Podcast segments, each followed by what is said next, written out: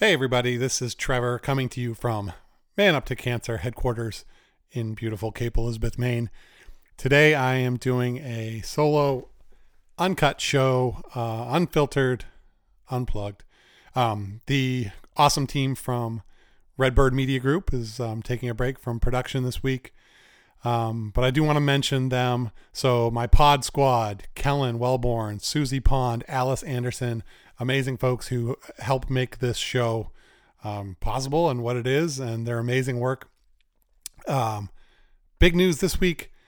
We have gone over 10,000 downloads. So 10,000 times the Man Up to Cancer podcast has been downloaded since we launched last July, which is completely mind-blowing and awesome, and never could have imagined that this little show about cancer and dudes and emotions and all the stuff that we go through in Cancerland would get interest like that. But, clearly it is resonating, and I want to thank each and every one of you, all of you who have listened and contributed, and all the amazing guests.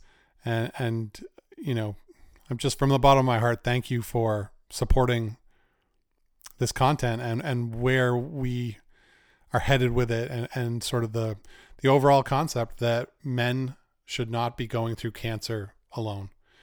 So I think some cliff notes are in order. For those who are just getting to know me, I'm Trevor Maxwell. I'm a stage 4 colon cancer survivor / patient / warrior / whatever language you like to use. And Man Up to Cancer is a call to action. It is a call to action to inspire men to avoid isolation during the cancer journey. We know through our own experience and through scientific research that men tend to check out and women tend to reach out in general when diagnosed with cancer or any other life-threatening illness. And a lot of this is just based on the way that we are taught, conditioned in this culture to, as men, to suck it up and be tougher and face things on our own. But what I'm trying to do with Man Up to Cancer is to really encourage people that that going the solo route is just fraught with peril, man. And we're much better off as a pack than we are as lone wolves. So I want to spend some time getting people up to speed on my own personal journey with cancer. So I have hit the 3-year mark. I in March. So March 22nd of this year was my 3-year cancerversary. So 3 years ago, I was diagnosed, and it has been, wow. I mean, it's hard to say what aspect of my life and our lives as a family hasn't been changed by this. So just again, as background, I live here in Cape Elizabeth, Maine with my wife, Sarah, our 15-year-old Sage, and our 13-year-old Elsie. And yeah, let me just give you so over the past 3 years, I have had colon surgery, 2 liver surgeries. I've done a short stint of conventional chemotherapy, and then most of my treatment has been on immunotherapy. And these are drugs that basically harness my own immune system, fire up my own immune system to recognize and go after my cancer. Unfortunately, even with all of my treatments and everything that we've done to keep my cancer in check, the cancer has been progressing recently. I had a really good period of stability on immunotherapy last year, but then these stupid blobbies, I call them blobbies. My cancer is what they call mucinous. So the tumors that I have in my abdomen right now are kind of like jelly-like. Like mucin is like mucus. It's like this jelly-like substance. I know it's really gross, right? Imagine like those blobbies inside your body. We all have stuff like this, but in any case, so I have these mucinous tumors in my abdomen, and I have a bunch of small scattered ones, and those have not changed at all. Those have been really well controlled by immunotherapy. I also have one tumor in my liver that has been really controlled by immunotherapy, and it hasn't changed in like 2 years. So that is presumed dead. So that's great. So the cancer that we know of now and that has become a problem is really in the abdomen. We also call it, the peritoneum, We call them perimets. So these are metastases from my original colon cancer that spread into other parts of my body. And there's two fairly large masses right now. One of them is about 5 centimeters long, and the other one is about 7 centimeters long. And both are in really tricky spots in my abdomen, sort of nestled right up against my stomach. And the 7 centimeter one is the one that's really been growing that mass has been growing pretty, not ballooning, but it's been growing consistently and somewhat rapidly. So to the point where it's really, pressing up against my stomach. And so I'm in this weird place with treatment because immunotherapy has done a great job and I'm mostly stable. But then I have this one mass that is just being a real pain in the ass. So where I'm at now is, I was on a clinical trial where I was trying 2 immunotherapy drugs, and basically failed out of that trial because of this one problem mass. So now we are at a place where we need to come up with a new game plan. And, 3 years into the journey, I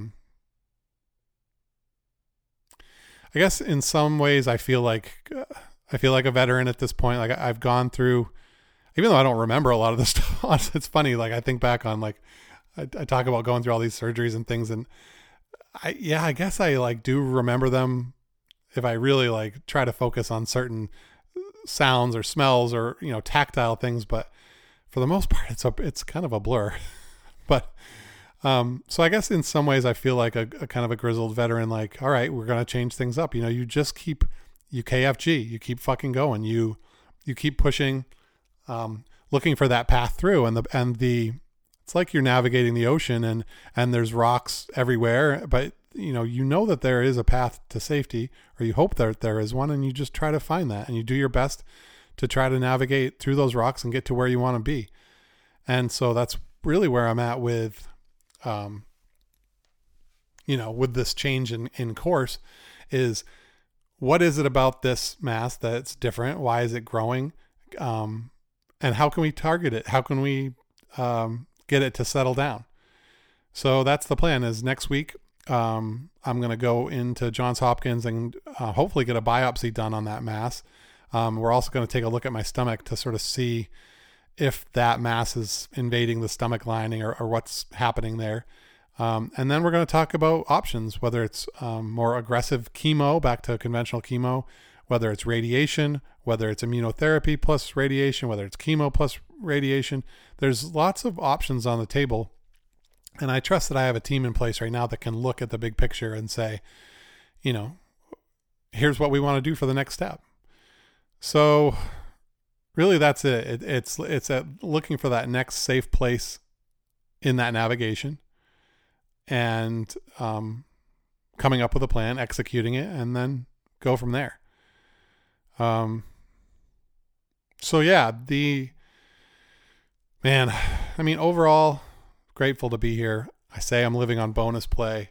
I feel like that a lot of the times. I being, leading Man Up to Cancer and being a patient advocate, I have been experiencing a lot more loss. Really dear friends, people that I loved and respected that have passed away from colorectal cancer and other cancers. And, that's hard. It's always hard to see that. It's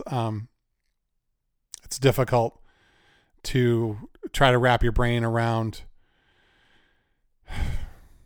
this disease and how quickly it can take someone's life. And then for those who do, achieve stability and get to that place of being cancer-free or long-term remission, just the joy and the celebration there. So there's always a lot of emotions along the way, especially when you're actively involved in the cancer community. So personally, just grateful to be 3 years in, and with every passing month, to know that I'm continuing to live. And again, we've talked about this before on the podcast, but I absolutely think about those people that have passed every day. And I am fueled to live my best life because of them. And I know that that's what I would want for the people that I leave behind is to soak up life, live as with as much purpose and as much intention and joy as you possibly can. And I know that that intensity is not possible all the time. There's definitely, you know, that's not feasible, but it is a goal, and it does push me. It does push me every day to be better and to be as good as I can be, and to make, as my good friend Lona used to say in our cancer group at the Dempsey Center, to make it your best day possible. Not the best day ever, because that's not really realistic for a lot of us in Cancerland, but to make it your best day possible. So, you know, the tougher aspects of all of this, the difficulty here really is with family. You know, it would be a lot different if I was a hermit living up in the North Maine woods, facing cancer on my own, and it didn't have an impact on my family, friends, and community, but it does, and it always will. So going through this as a family is the hardest part. You know, when Sarah and the girls get that news about the clinical trial not getting the results we wanted, and this mass on my stomach really starting to be a more of a problem than it was, is really hard. There's just, you know, and as a dad and as a husband, like, the immediate instinct is to want to try to fix everything, right? To just take it away. And, you know, you don't want to see your children and your wife, you know, suffer because of a health issue that you're facing. And I'm doing my best to do that. You know, and we talk about it all the time about what I can do in my control is to take every step, to do everything in my power to make sure I'm getting the best care, to make sure I'm making the best decisions so that I can put myself in the best place for long-term survival. And they all know that. But the hardship of going through it really is unavoidable. Like, there's no way for me to just take that hardship away from them. So I have to just accept the fact that some of the hardship is just going to be there because we love each other. You know, we care about each other so deeply and we love each other so much that it's hard to go through this illness, you know. And I got to also remind the girls, like, they try to normalize everything, and, you know, like kids do, and they're very resilient, but sometimes they do need to be reminded, like, they don't have a lot of peers in their middle school and high school that have a parent going through a life-threatening illness like this. There are some here and there, and they've made some good connections, which is great, but it's not very common, and they don't have a lot of people in their, you know, day-to-day lives that are going through this. So I have to say, you know, try to meet their needs, you know, however we can support them, whether it's through the Dempsey Center with counseling, or, they're involved in a teen group, which is awesome for teens who come from a family that is impacted by cancer.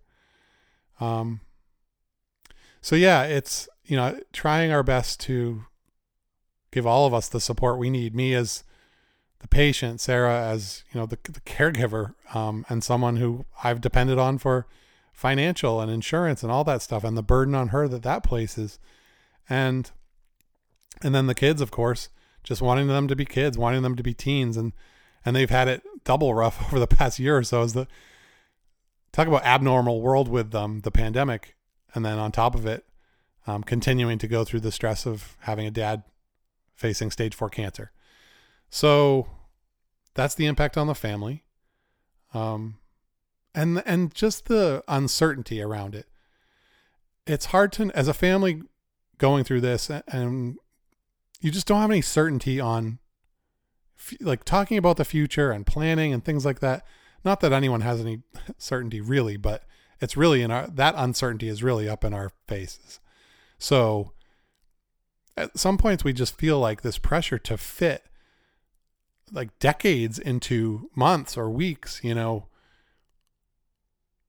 I believe that I'm going to live years. I believe that I can find this path that I'm looking for to get me to the point where I'm long-term stable. Like, I still am hopeful for that. But I also am realistic about this disease, and I understand, and my philosophy is that I'm a creation, not a creator. So I don't have 100% control over my cell biology and my cancer. So if my life is not to be as long as we all want it to be, then absolutely, like I have urgency. I have that feeling of, you know, what can we do now to make memories and to spend that time together and to really just connect as a family today and for whatever time we have given here. But that difficult, that sort of loss of that normal, I guess that normal thinking of planning ahead. What do we want to do next year? What do we want to be doing in 5 years? So it's almost like we're trying to do everything at once. We're trying to live for the moment, but we're also trying to not take away that idea of, yeah, we want to plan for the future and things we want to do together and put things on the calendar to look forward to. Absolutely. So there's a duality there it can be disorienting sometimes. It's not easy. And it's just an adjustment to this reality. But man, 3 years. So just, I guess, want to get back to gratitude a little bit. With everything going on with that mass in my stomach, I've been feeling a little more uncomfortable in my abdomen lately, and also a little more nausea and lack of appetite. So things like that. But right around the time of my 3-year cancerversary, we decided that we were going to hike Mount Pierce, which is a mountain in New Hampshire. Still had some like really good snowpack on it. But if we wore we have these, you know, winter spikes for our boots. And, you know, it's a beginner to moderate hike, but, you know, pretty challenging for someone in my physical shape. But we decided we'd give it a shot. So me and Sarah and some of our good friends went to Mount Pierce on a Saturday. Oh man, maybe it was a Sunday. Anyways, we went to Mount Pierce, and it was a beautiful 50-degree bluebird, sunny skies, just a gorgeous day. I ended up hiking like down in my t-shirt. And then getting up at the top and putting back on the layers. But I felt pretty rough to begin with. Like the first 20 minutes I was like, oh boy, I'm not so sure. But then after I got into my stride, I felt really good. It felt better than I had in a long time. And to get up to the summit with my friends and with Sarah, and to just experience that and to look back at where we've come from and what we've been through over the past 3 years was just... That climb was quite a moment for me and for us, and really grateful to be able to do that. And I brought everyone up there with me, like all you guys in the Howling Place, everyone in the Man Up to Cancer community, Colon Town, the Cancerland people. Like, I cannot name you by name because there's too many, but all of you folks that I love and that I've been supporting you and you've been supporting me throughout this time. Like when I do things like that and get up there to the top of Mount Pierce, I have you in my heart, and we're all up there together, and I love that feeling. So thanks for being there with me. More gratitude for the immunotherapy. It has extended my life. Like there's a lot of people in the colorectal cancer community and in other cancers that aren't good candidates for immunotherapy. And fortunately, just because of my biology, I lucked out that immunotherapy has done a really good job extending my life. And I'm grateful for that. I'm grateful for all the docs, you know, the doctors, the nurses, the techs, counselors, all the providers, everyone who has, it's a big team. And I've consulted with a lot of people over the past 3 years, and everyone has just been fantastic and has been in our corner and done everything they could to get us where we want to be. I'm an incredibly lucky person. I wouldn't trade this life for any other one. I am blessed in so many ways, from family to friends to community. It is always humbling, and I'm so thankful. So I feel like I'm leaving some out, but I just wanted to just have a moment where I could catch people up on. I know that people tune into the podcast to listen to conversations with others in Cancerland and different topics. And But I know that there are a lot of you who care about me personally and my journey and our family. And to me, that is just so meaningful. And I couldn't be more thankful for your support. So the next steps for me here are, I'm depending on what I do with my treatment, I may have to pull back a little bit on the Man Up to Cancer stuff, in terms of maybe I'll do the podcast every couple weeks for a while, or maybe I'll take a break, or maybe I'll just do it in a different way. Or maybe I just won't change a thing and just keep plowing forward with what I've been doing.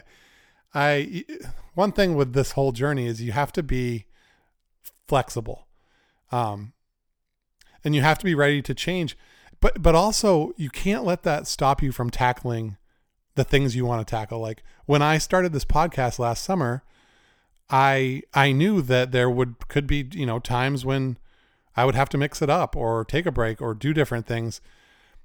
And I thought back at the time, like, well, if those things are likely with my cancer, like, maybe am I biting off more than I can chew? And the answer is no.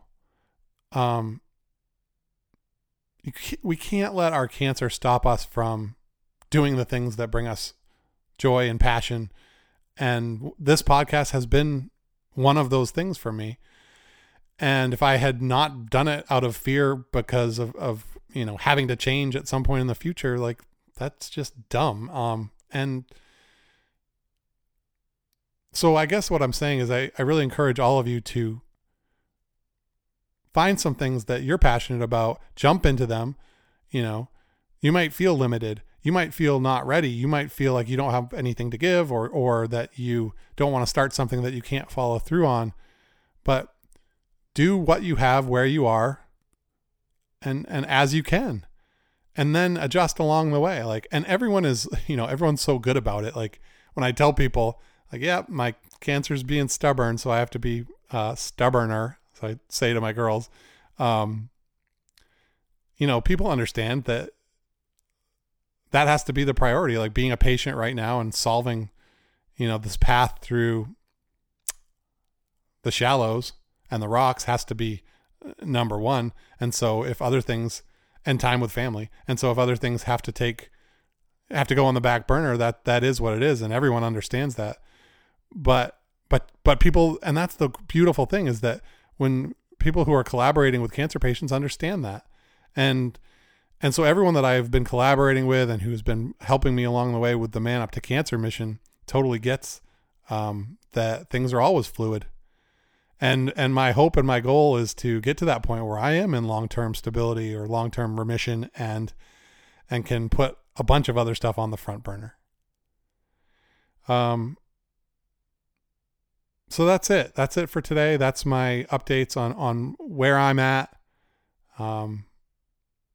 Grateful to all of you. Thanks for being here. And I will keep you posted on what's happening with the podcast and everything else. If you want to support the Man Up to Cancer mission, we do have this. The shop is open right now. We have a permanent small collection, shirts, sweatshirts, hats, decals, that kind of thing. If you go to manuptocancer.com, just click on merch. So check it out.